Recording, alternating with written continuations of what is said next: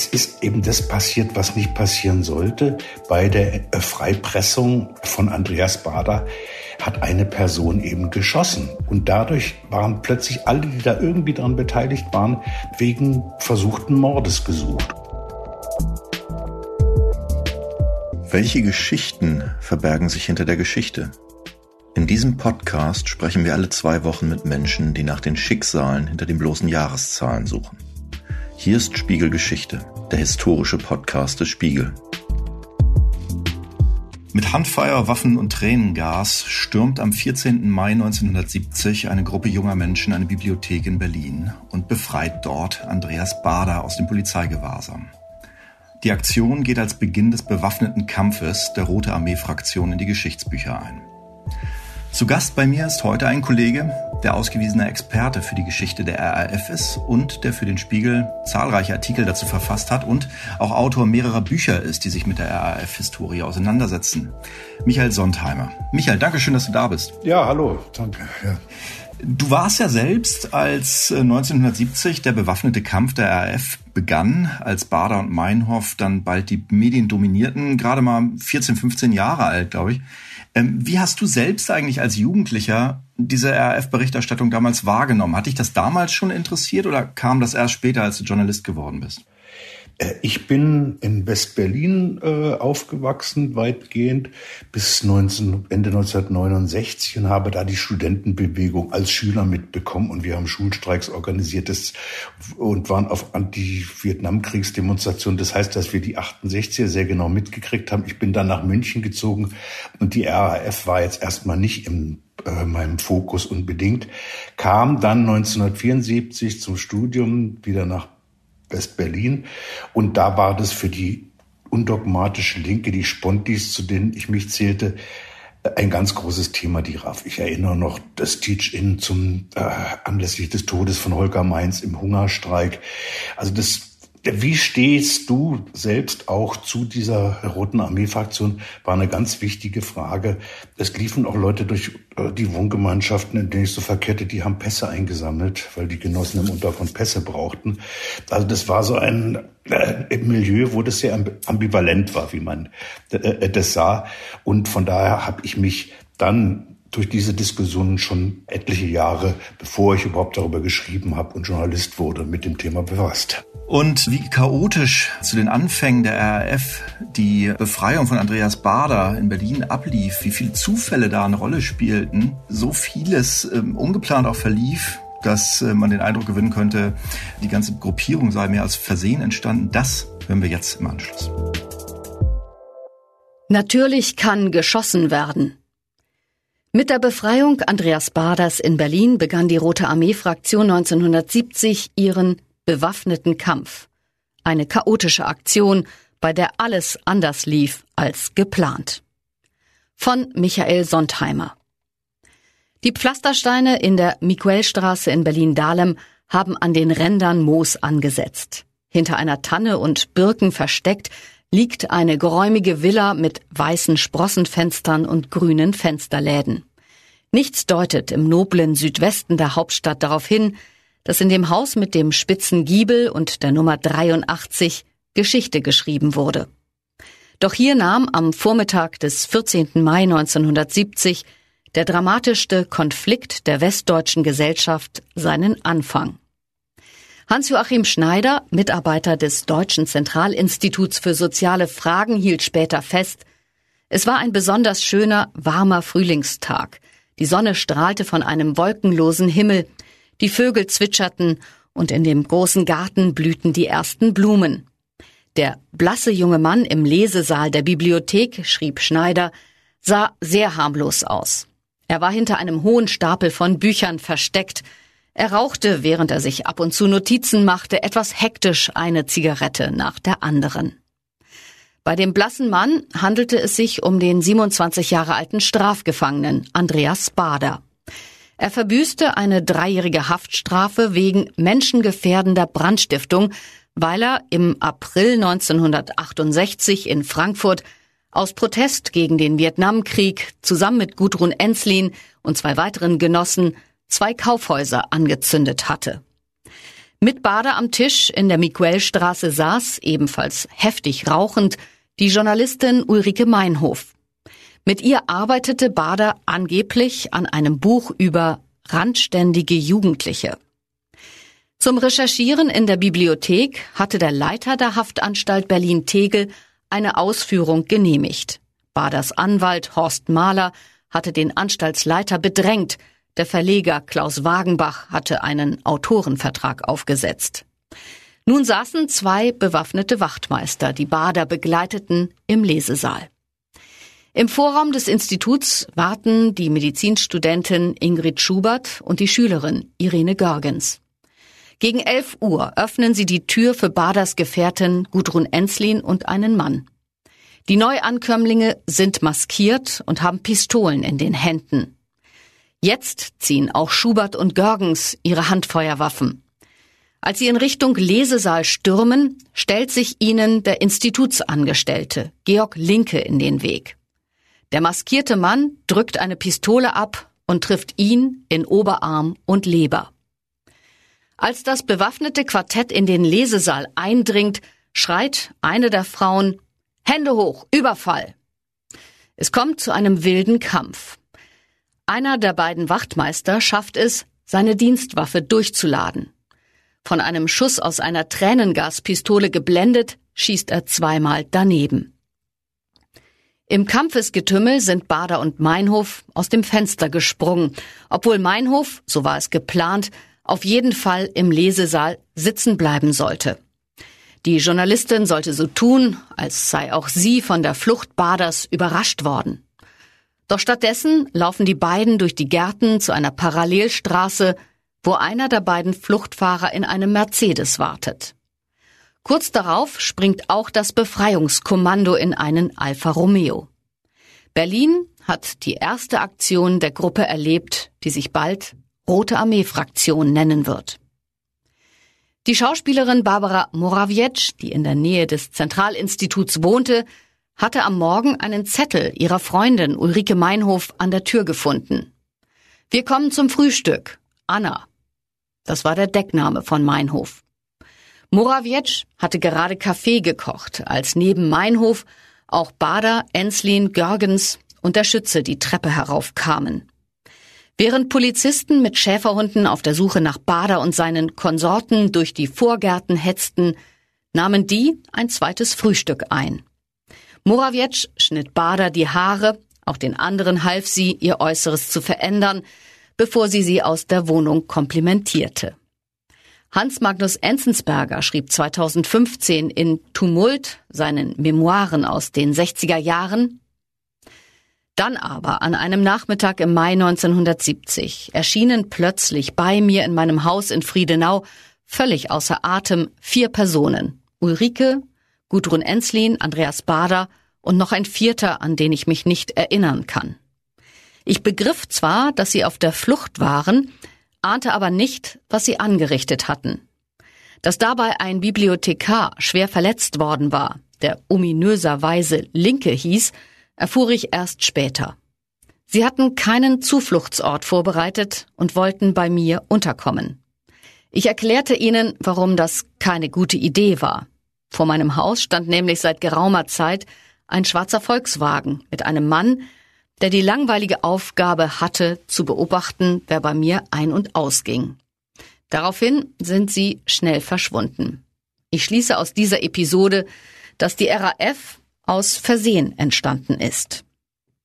Auch der Kabarettist Wolfgang Neuss berichtete später von einem Besuch von Stadtguerilleros nach der Bader Befreiung. Sie hätten gesagt, Wolfgang, du musst uns helfen, wir brauchen dein Auto. Er habe sie angebrüllt, seid ihr wahnsinnig? und nicht mitgemacht. Leider, wie man heute sagen muss, denn wäre ich wahnsinniger damals eingestiegen, hätte das ganze Abenteuer keine drei Tage gedauert. In der ersten, in der linksradikalen Berliner Stadtzeitung Agit 883 veröffentlichten Erklärung der Gruppe hieß es, die Bader Befreiungsaktion haben wir nicht intellektuellen Schwätzern, den Hosenscheißern, den alles besser Wissern zu erklären, sondern den potenziell revolutionären Teilen des Volkes. Und Um die Konflikte auf die Spitze treiben zu können, bauen wir die Rote Armee auf. In der Miguelstraße 83 lebt heute eine Familie, die sich darüber ärgert, wenn bei den runden Jahrestagen der Baderbefreiung Fernsehteams und Fotografen um das Haus schleichen. Das Institut befindet sich inzwischen in einer Villa in der Bernadotte-Straße 94, deren Grundstück an das der Miguelstraße 83 angrenzt. Dort lassen sich im Lesesaal auch mehrere Ordner alter Zeitungsausschnitte zu der Schießerei studieren. Die linke Szene in der Bundesrepublik und West-Berlin war im Frühjahr 1970 von der Aktion von Enslin, Meinhof und Co. nicht angetan. Einen Menschen anzuschießen und lebensgefährlich zu verletzen, das stand für die meisten in keinem Verhältnis zur Befreiung des wenig bekannten Bader doch auf einem von Ulrike Meinhof gesprochenen Tonband, das die französische Journalistin Michelle Rey für 1000 US-Dollar an den Spiegel verkaufte, ließ sich hören, wir sagen, natürlich, die Bullen sind Schweine. Wir sagen, der Typ in Uniform ist ein Schwein. Das ist kein Mensch. Und so haben wir uns mit ihm auseinanderzusetzen. Das heißt, wir haben nicht mit ihm zu reden. Und es ist falsch, mit diesen Leuten zu reden. Und natürlich kann geschossen werden. Der Text ist ein Kapitel aus dem Buch von Michael Sontheimer und Peter Wensierski. Berlin, Stadt der Revolte. Sie hören den Spiegelgeschichte Podcast. Ich bin Danny Kringel und mein heutiger Gast ist Michael Sontheimer, mit dem ich mich über die erste gewaltsame Aktion der RAF unterhalte. Michael, du zitierst in dem Text, den wir gerade gehört haben, Hans Magnus Enzensberger, bei dem ja Meinhof, Enslin und Bader nach der Befreiung aufliefen dann, äh, dass er das Ganze einschätzte, dass die RAF eher aus Versehen entstanden ist. Teilst du diese Einschätzung? Das ist eine literarische Zuspitzung, wie sie einem äh, Dichter wie Hans Magnus Enzensberger auch zusteht. Aber im Kern hat er völlig recht. Die damalige Gruppe hat nicht vorbereitet gehabt, um in den Untergrund zu gehen, hatten keine Wohnungen, keine illegale Infrastruktur.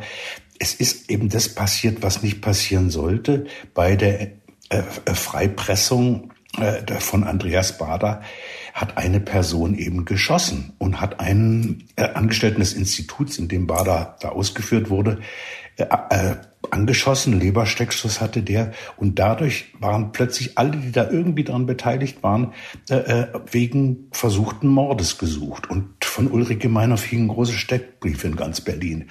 Und das war alles natürlich nicht geplant. Die Gruppe ist ja dann auch ziemlich schnell nach Jordanien abgehauen, um erstmal bei Palästinensern so ein Waffentraining zu machen. Die mussten aus der Berlin weg. Das aber, solche bewaffneten Gruppen, es gab die Roten Brigade, es gab in den USA den Weather Underground, es gab die äh, The Angry Brigade in England, es gab die in vielen Ländern, dass so eine äh, Gruppe in Deutschland entstanden wäre, das wäre auch ohne diesen Zufall der missglückten Baderbefreiung so gekommen. Zu den Zufällen zählt ja auch, das schilderst du in dem Text, dass Meinhof eigentlich da in der Bibliothek sitzen bleiben sollte und so tun sollte, als wenn sie von nichts gewusst hätte. Und sie sprang dann aber mit Bader aus dem Fenster. Ist eigentlich bekannt, wie das dazu kam? Also, ich habe mit zwei beteiligten Personen gesprochen und die haben beide gesagt, das war so ein Chaos in diesem Institut. Da wurde geschossen, äh, äh, da, da gab es Ringkämpfe von zwei Personen mit den Bewachern. Und in diesem Chaos ist Ulrike Mein, äh, Meinhof einfach mit Bader aus dem Fenster gesprungen. Also das war eine instinktive Handlung von ihren Fehler, denn sie hatte zwei äh, noch kleine Töchter, für die war gar nicht gesorgt und plötzlich war sie gesucht und illegal. Aber in der Hitze des oder im Eifer des Gefechts klingt fast zynisch, im Eifer des Gefechts passieren eben solche Fehler und so kam es zu dem berühmten Fenstersprung von Frau Meinhoff. Ja, du sagtest ja gerade und beschreibst es auch in dem Text, dass die linke Szene eigentlich alles andere als begeistert davon war, dass es da eben zu Gewalt gegen Menschen kam. Der, der Kern der späteren RAF hat sich ja dann auch explizit gegen diese ja, intellektuelle Linke gestellt als Klugschwätzer äh, und dass sie sozusagen zur, zur Tat greifen und äh, nicht nur klugschwätzen. Aber Trotzdem habe ich jetzt sozusagen als später Geborene den Eindruck, dass dann doch äh, in der Entwicklung der RAF gerade Bader und Meinhof so ein gewisser, so ein gewisses Robin Hood-Image auch anhaftete, auch unter den Linken. Ist das ein Irrtum historisch im Rückblick oder äh, wie, wie kommt das zu diesem Bruch? Ja, also zunächst muss man sagen, dass selbst Ulrike Meinhof später nach dieser Bader Befreiung, wo dieser Mann angeschossen wurde, gesagt hat, wenn wir gewusst hätten, dass der da angeschossen wird, dann hätten wir das so nicht gemacht. Es gab eine gewisse Selbstkritik und ähm, bei den Linken war es einfach so, als dann später Schleier entführt wurde, ja, das hatte eine gewisse Logik, ja, das war der Chefkapitalist. Aber da so, so, so ein armer Angestellter in so einem Forschungsinstitut, dass der mit Schusswaffen verletzt wird, das fanden die Linken bei der Badebefreiung völlig daneben. Man muss wissen, dass Ulrike Meinhoff damals sehr bekannt war. Das war eine Starjournalistin. Ja. Und äh, das heißt, äh, wenn Bader-Meinhoff-Gruppe, Bader wurde zwar genannt, aber Bader war nicht, äh, der war ein Bohem und ein Autodieb und ein Aktivist und, und Anarchist, aber der war nicht bekannt. Es änderte sich alles, als die im Mai, Juni 1972 äh, ins Gefängnis kamen und unter harten Haftbedingungen, teilweise Isolationshaft, äh, gefangen waren. Da war die Linke dann plötzlich wieder solidarisch und da waren die Opfer des Staates und der Staat war der gemeinsame Feind. Also da konnte man sich wieder mit denen äh, solidarisieren. Davor fanden die überwältigende Mehrheit die Situation für einen bewaffneten Kampf als gar nicht gegeben. Also Rudi Dutschke hat auch gesagt, den haben sie ja gefragt, ob, da, ob er nicht mitmachen will. Hat gesagt, völliger Irrsinn, sowas jetzt anzufangen in einem Land wie Deutschland. Und von daher äh, wurden die immer bekannter, die Spitze der RAF, äh, aber eben als äh, äh, Opfer des Staates, mit denen man irgendwie doch solidarisch sein sollte. Mhm. Ja, du sagtest gerade, Meinhof war selbst Medienschaffende. Es war äh, die RAF dann unglaublich präsent in der Medienlandschaft in den 70er Jahren. Wie, wichtig war deiner Einschätzung nach die Rolle der Medienberichterstattung für die Entstehung dieses Personenkults um Bader und Meinhof? Also ich halte die These, dass es ohne Medien keinen Terrorismus geben würde, für richtig. Das heißt, äh, eine terroristische Strategie ist eine Strategie des Aufstands, die wird vor allen Dingen über Medien realisiert. Wenn niemand über äh, die Anschläge berichtet, die man äh, durchführt oder die, die Aktionen, dann sind sie das ist sinnlos. Und von daher haben die Medien eine sehr zweifelhafte Rolle gespielt, weil sie auch so ein hysterisches Klima teilweise geschaffen haben in den 70er Jahren, was dann zu einer weiteren Eskalation geführt hat. Und ja, die Journalisten äh, wussten oft nicht viel. Es wurde auch viel Unsinn geschrieben. Damals ist es auch schwierig bei so einer illegalen äh, Truppe da äh, die Wahrheit zu berichten. Also das, die Medien haben kein, ist kein Ruhmesblatt der, der westdeutschen Medien gewesen, die Berichterstattung. Was auffällig ist, wenn man jetzt die RAF vergleicht mit ähm, meinetwegen heute im Mediengeschehen sehr prominenten islamistischen Terrororganisationen, aber auch mit anderen Terrorgruppierungen, meinetwegen der IAA, ist, äh, dass äh, Frauen eine sehr große Rolle bei der RAF gespielt haben. Zeitweise gab es mehr Frauen als Männer in der Organisation. Es gab diese berüchtigte, berüchtigte Anweisung von Christian Lochte, der äh, die Antiterroreinheit gegen die RAF geleitet hat, Leiter des Hamburger Verfassungsschutzes, der die Order gegeben haben soll, er schießt zuerst die Frauen, weil er die für besonders gefährlich hielt wohl. Ähm, wie kam es deiner Einschätzung nach zu dieser, zumindest im Vergleich, ungewöhnlichen Geschlechterverteilung in der RAF? Also mir hat mal ein ehemaliges RAF-Mitglied eine Frau gesagt, und die lesbisch war und ist. Er hat gesagt, das zum Beispiel war bei der RAF überhaupt kein Problem. Das wurde vollkommen akzeptiert. Also intern war offensichtlich die RAF eine Organisation oder Gruppe, wo die Gleichberechtigung zwischen Männern und Frauen wirklich praktiziert wurde. Es war eher so eine Arbeitsverteilung. Es gab immer so Führungspaare bei den einzelnen Generationen der RAF. Und da waren die Frauen der Kopf, die Denkerin, die, die Strategien und die Männer waren so die Haut draufs oder also Bader und Ensklin, Enstgut und Ensklin, mhm. die äh, große Literaturwissenschaftler war der Kopf. Bader war der, der es umgesetzt hat. Zweite Generation Brigitte Mohnhaupt, Peter Jürgen Bog. Brigitte Mohnhaupt war der Kopf, äh, äh, Bog hat, hat die Bomben gebastelt. Und es ist in der Tat so, äh, dass äh, es gibt keine auch damals die anderen linksradikalen Gruppen, SDS in der Studentenbewegung hatten immer so 70 Prozent Männer, 30 Prozent Frauen. Und nur bei der RAF war es so, dass es ungefähr halbe halbe war. Ist im Grunde in bestimmten, ja, in bestimmten, auf eine bestimmte Weise und noch heute mir rätselhaft, wie es dazu kommen konnte. Mhm. Hat es vielleicht mit dem Fehlen religiöser Wurzeln zu tun? Also wenn man es jetzt, also den Vergleich jetzt macht, IAA, islamistische Gruppierungen, dass da das Patriarchat so über die religiösen Wurzeln. Sicher, Sicher, also das, das, das spielt bestimmt eine Rolle, dass die RAF erstmal auf ihrer theoretischen Grundlage vollkommen von der Gleichheit zwischen Männern und Frauen und Gleichberechtigung äh, ausgegangen ist und nicht so ein patriarchalische, aus einer patriarchalischen Kultur kam. Äh, aber aber dass es eben in allen anderen nicht bewaffneten Gruppen sozusagen der Linken die Männer das Sagen hatten und nur bei den Bewaffneten die Frauen mindestens gleichberechtigt waren, das ist schon sehr erstaunlich. Es gab damals einen Verfassungsschutzchef, der hat gesagt, es wäre so ein Überschwang der Emanzipation der Frau und ist hat dafür ziemlich viel auch dumme Sprüche geerntet. Aber es ist schon, hat schon was damit zu tun, dass Frauen, die, sozusagen die Selbstermächtigung der Frauen äh, oder der Kampf um ihre Rechte ja auch in den 70er Jahren stattfanden. Aus diesem Milieu kamen auch die RAF-Frauen. Mhm.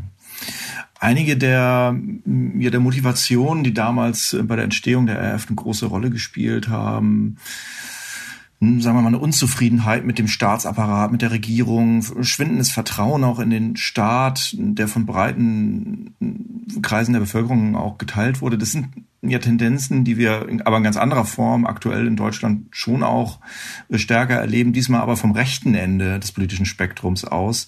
Was meinst du, wenn es jemals wieder hier im Land eine vergleichbar aktive deutsche Terrororganisation geben sollte, käme die nächste RAF von rechts?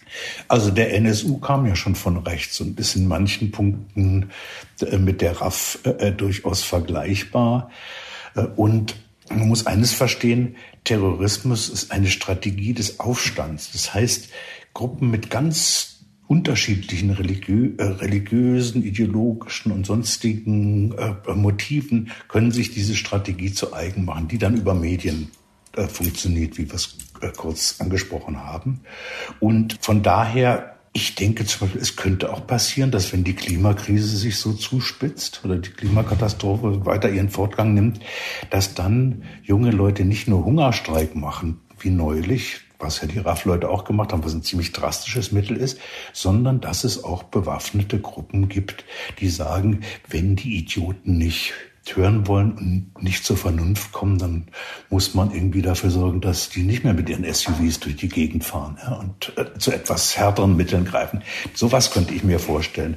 Also äh, äh Terrorismus hängt dann natürlich auf von der Entwicklung von Gruppen zusammen. Was macht die für Erfahrungen? Die RAF-Leute sind alle von der Polizei furchtbar zusammengeschlagen worden oder fast alle, bevor sie dann in den Untergrund gingen. Das sind dann so individuelle Entwicklungen. Aber natürlich sind wir in keinster Weise vor der Entstehung terroristischen, äh, von terroristischen Gruppen sicher heutzutage. Michael, ganz vielen herzlichen Dank für das Gespräch. Jo. Ganz herzlichen Dank auch an Sie, liebe Zuhörer, dass Sie wieder mit dabei waren. Ich würde mich freuen, wenn wir uns in zwei Wochen an dieser Stelle wiederhören. Bis dahin wünsche ich Ihnen alles Gute und bleiben Sie gesund.